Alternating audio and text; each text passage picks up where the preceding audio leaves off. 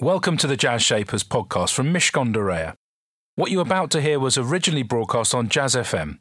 However, the music has been cut due to rights issues.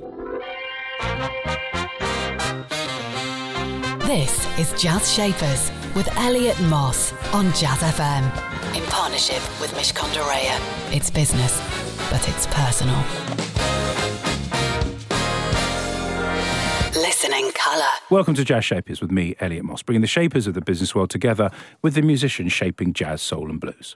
My guest today is serial entrepreneur Paul Mankoo, founder of Unified and e-discovery business, along with others, as well as being that, an investor in early stage tech companies. A self-professed academic underachiever, it wasn't until university that Paul managed to combine his fascination for technology and marketing on a groundbreaking new course, Business and Information Technology, that's what they used to call it where he was given apparently a course laptop back before most people even had a PC at home.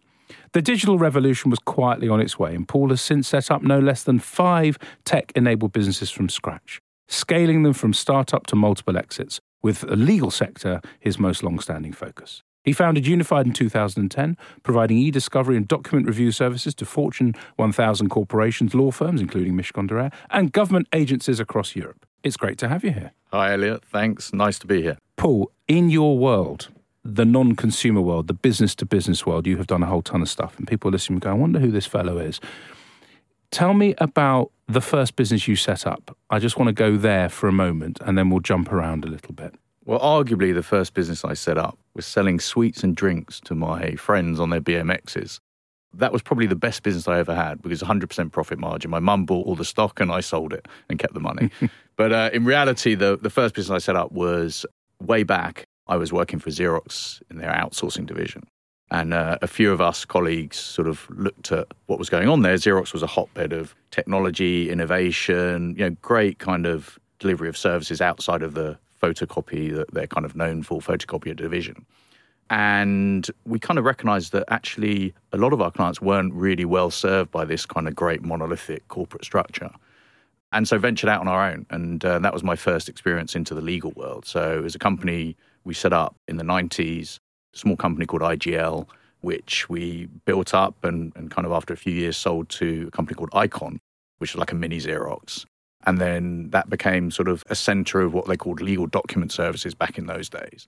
So it was working on big cases like BA versus Virgin, BCCI versus BO, Bank of America, where you know you had so much information in those days proliferating in document form in paper that to get anything done you you had to get control of that. And there was no way of manually going through that kind of stuff. You know it's just impossible physically impossible to do within the confines of the court case or whatever it was the litigation so at one point we had you know a hangar given to us at Heathrow and we set it up with you know 100 people with a scanner and a PC and they were literally scanning the paper in, running character recognition on it, and creating searchable databases. So that was the first business we had, and set me on the course to entrepreneurship, but also you know the legal world. And when you did that, what did you know about running a business? Absolutely nothing.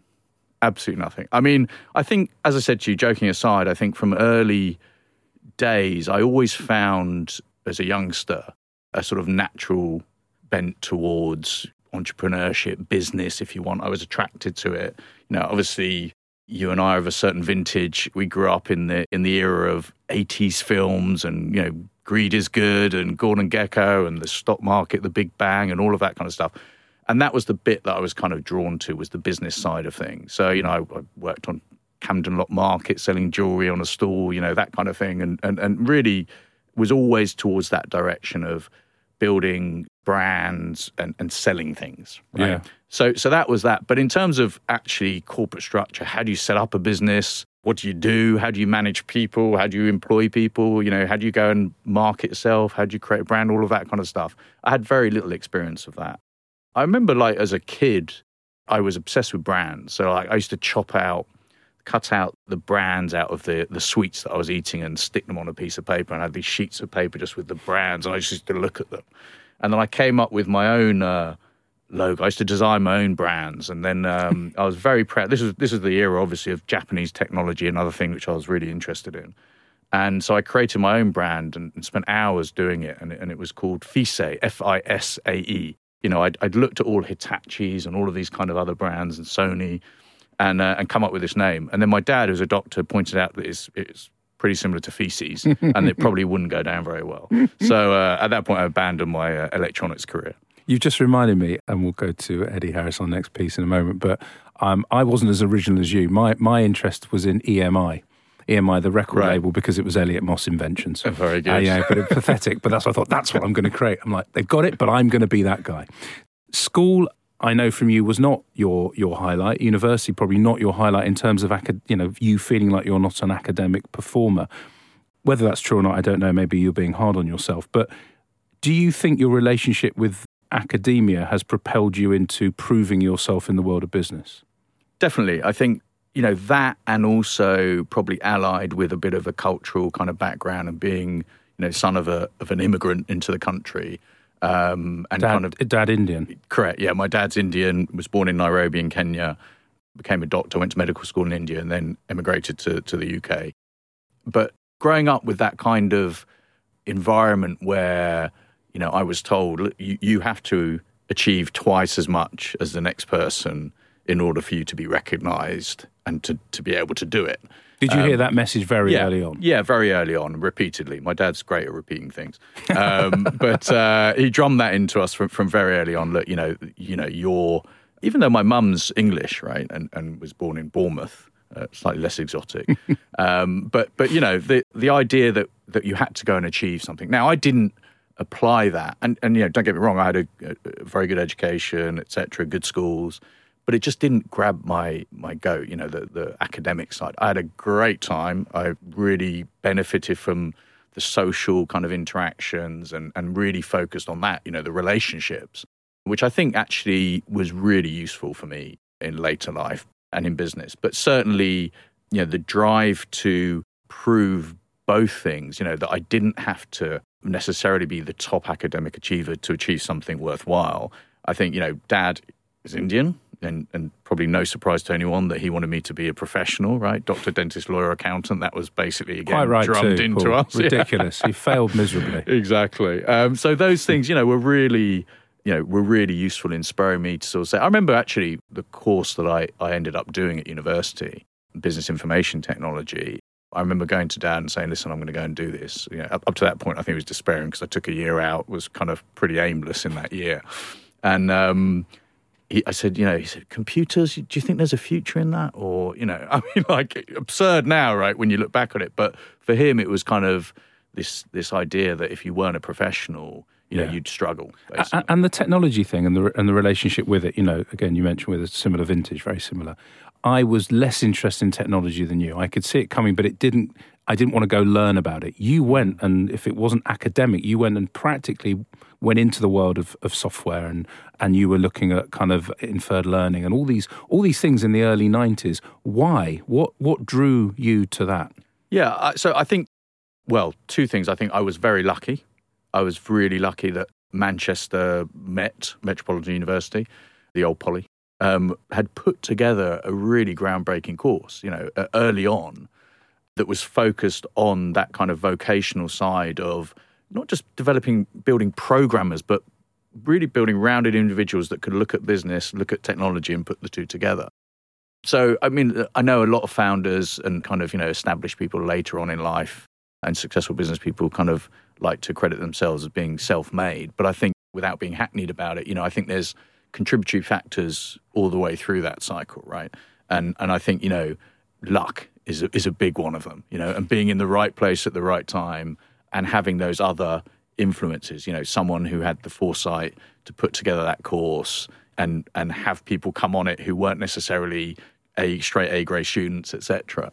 So, you know, I think that and then of course I think everyone's interests are different, right? In, in terms of what they take from the environment around them. And you know, I happen to be very interested in technology early. I wasn't really ever a great programmer. I mean, you know, walking into Dixon's and write 10 print Paul, 20 go to 10 and having the screen filled with uh, with lots of Pauls was probably about about my limit. But, you know, I did learn about those things like expert systems, inference engines, relational databases in 1990. I was going to say way way before people even knew what they might have meant. Stay with me for much more from my guest. It's Paul Mankoo, um, and he's a serial entrepreneur.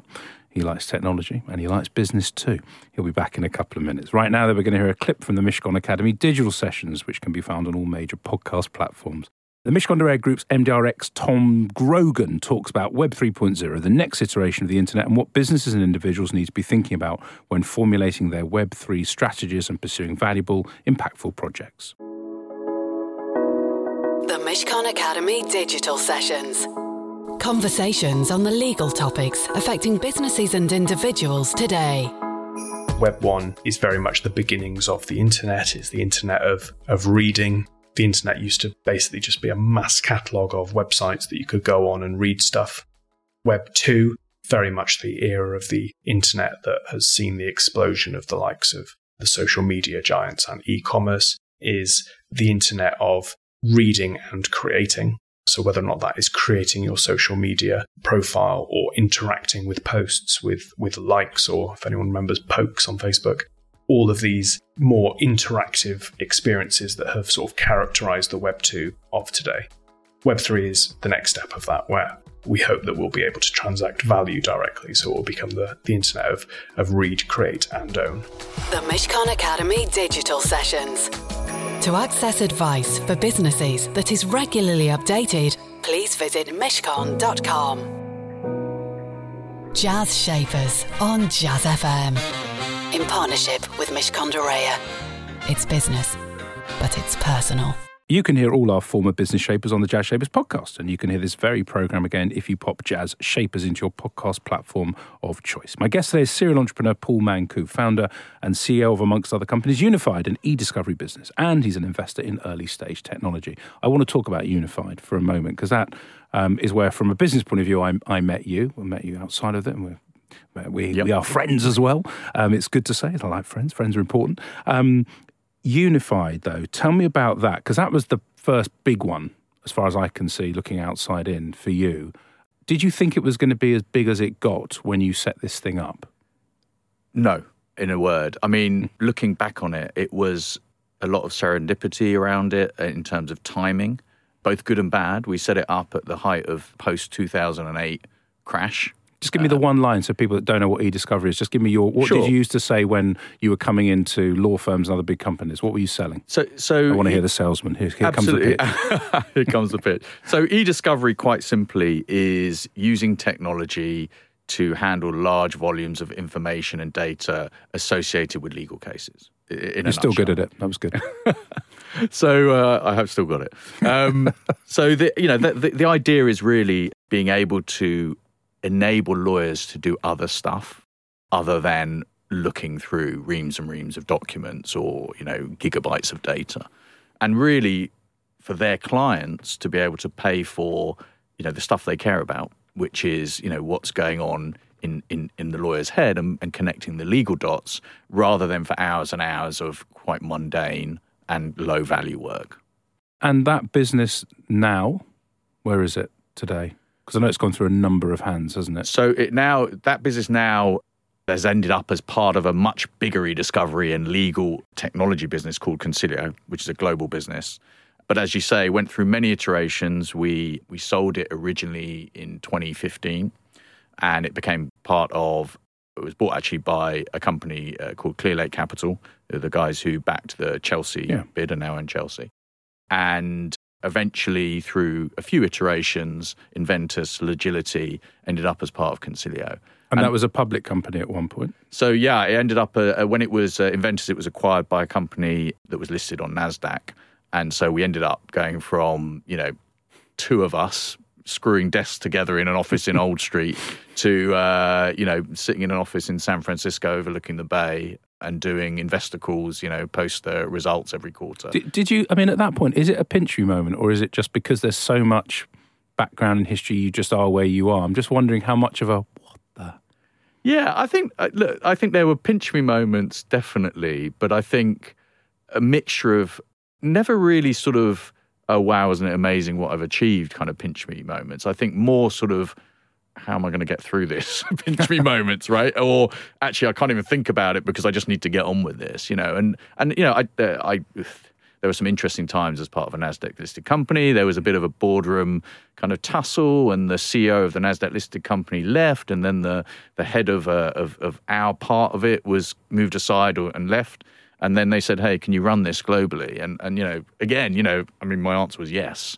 Um, and then, oh god, how am I going to do that, right? So I think you know there there were those moments where, to your point earlier, you know, what was your experience? Well, none. You know, had I ever run a global company? No. But did I have the confidence that focusing on the the key things that were making that business successful? Did I understand that? Yeah, and the rest of it I, I'd figure out. You talked about lots of successes, Paul, and and it's that, you know, and every time I ask you, what did you know? I knew absolutely nothing. Did it bother you? No, because I had a confidence, this inner confidence that I could work it out. Where's that inner confidence from, do you think? Uh, that's a good question. I, I, I think. Because it's not arrogance. It's definitely not arrogance. It's just a, yeah, all right, I'll do it then. But you've never, a lot of people push for the next position. They push, push, push. You're not that person. You're the guy that dossed around in his year out. Yeah. You know, that isn't yeah. you. And yet. Yeah. I, and it's a really good question. I don't know. And, and, you know, my wife Nolene often says to me, you, you just seem to just kind of be calm about it and, and kind of do it. You know, you don't you don't seem to get nervous about stuff.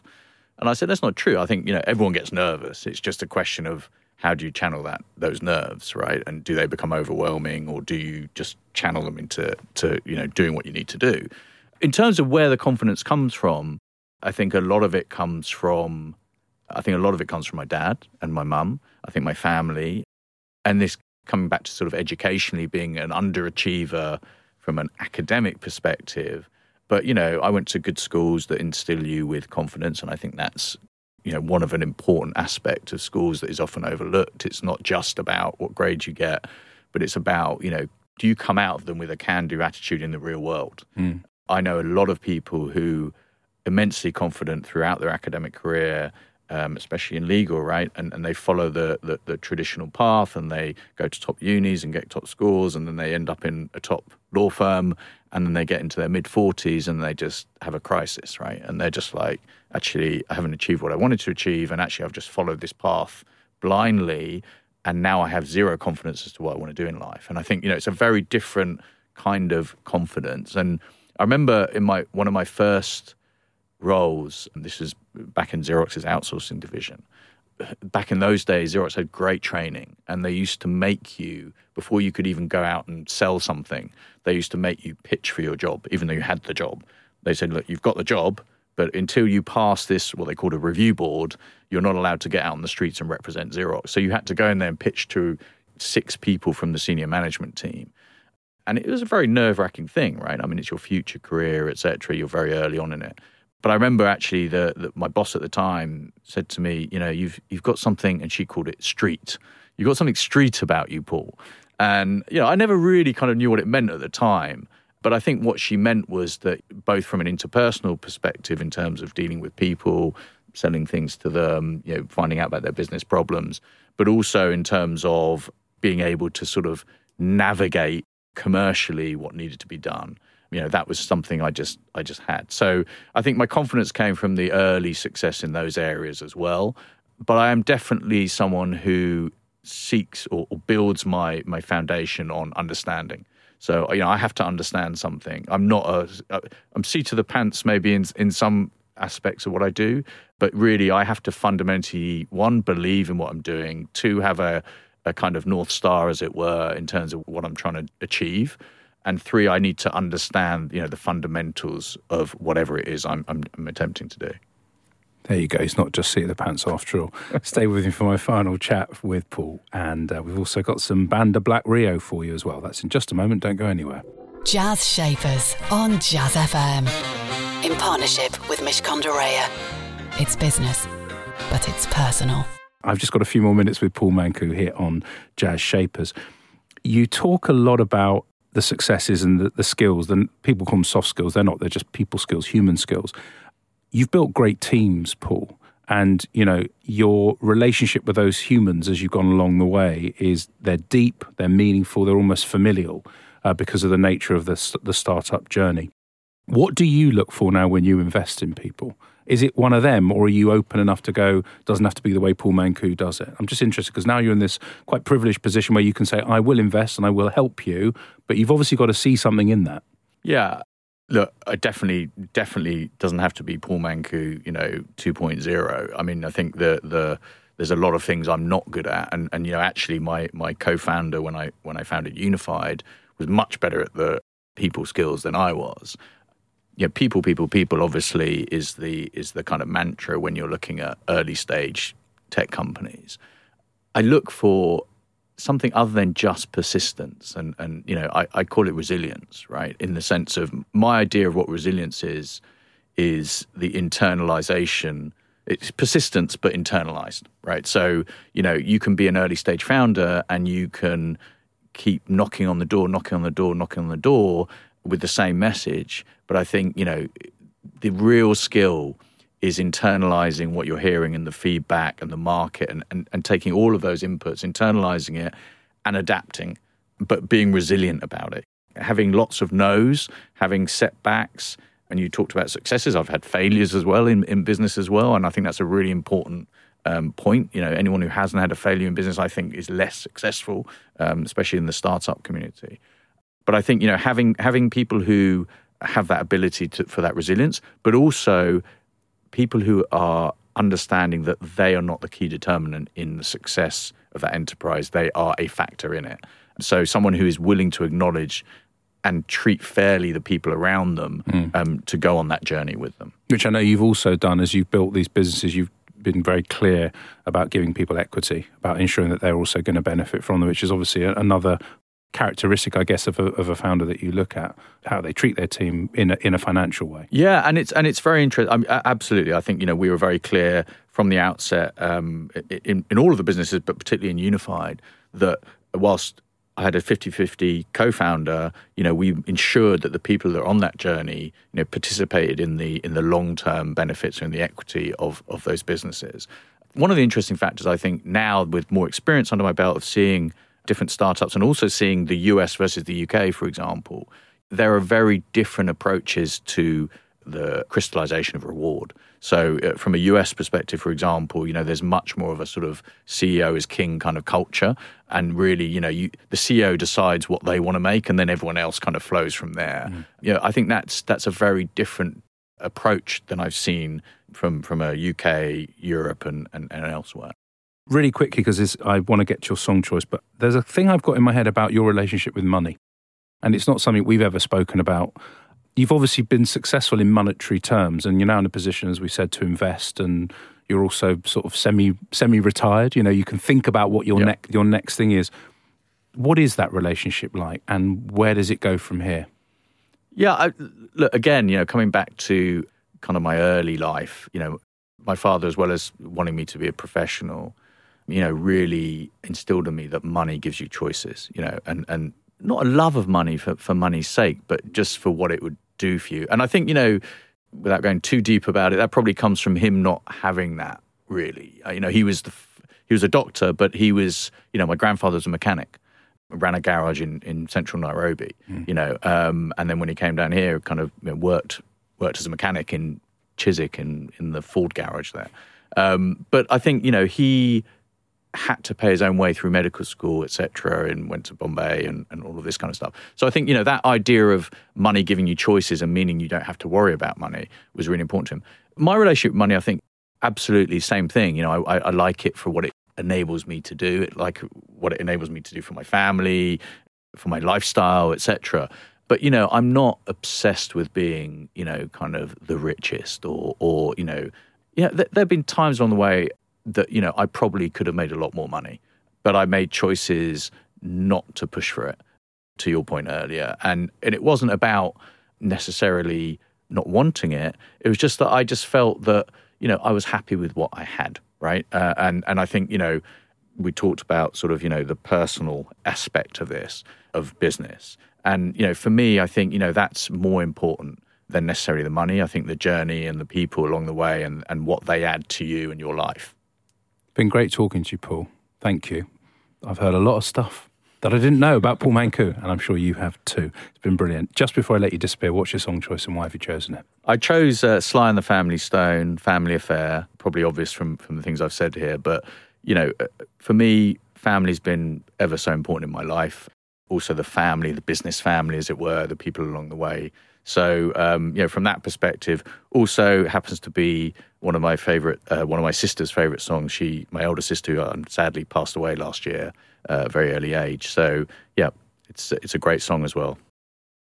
Sly and the Family Stone with Family Affair, the song choice of my business shaper today, Paul Mankoo. He talked about the importance of belief, the importance about understanding issues so you can resolve them, and the importance of having a North Star. He talked about someone describing him as having something street about him, and it's that personableness, that ability to just rub along nicely, which is deceptively powerful for him. And really nice phrase about what resilience really is. Resilience is persistence but internalized, that ability to take on feedback, to take on the nose, and to adapt and to flourish. Really good stuff. That's it from Jazz Shapers. Have a lovely weekend. Jazz Shapers on Jazz FM. In partnership with Mishcon de It's business but it's personal. We hope you enjoyed that edition of Jazz Shapers. You'll find hundreds more guests available for you to listen to in our archive. To find out more, just search Jazz Shapers in iTunes or your favourite podcast platform, or head over to mishcon.com forward slash Jazz Shapers.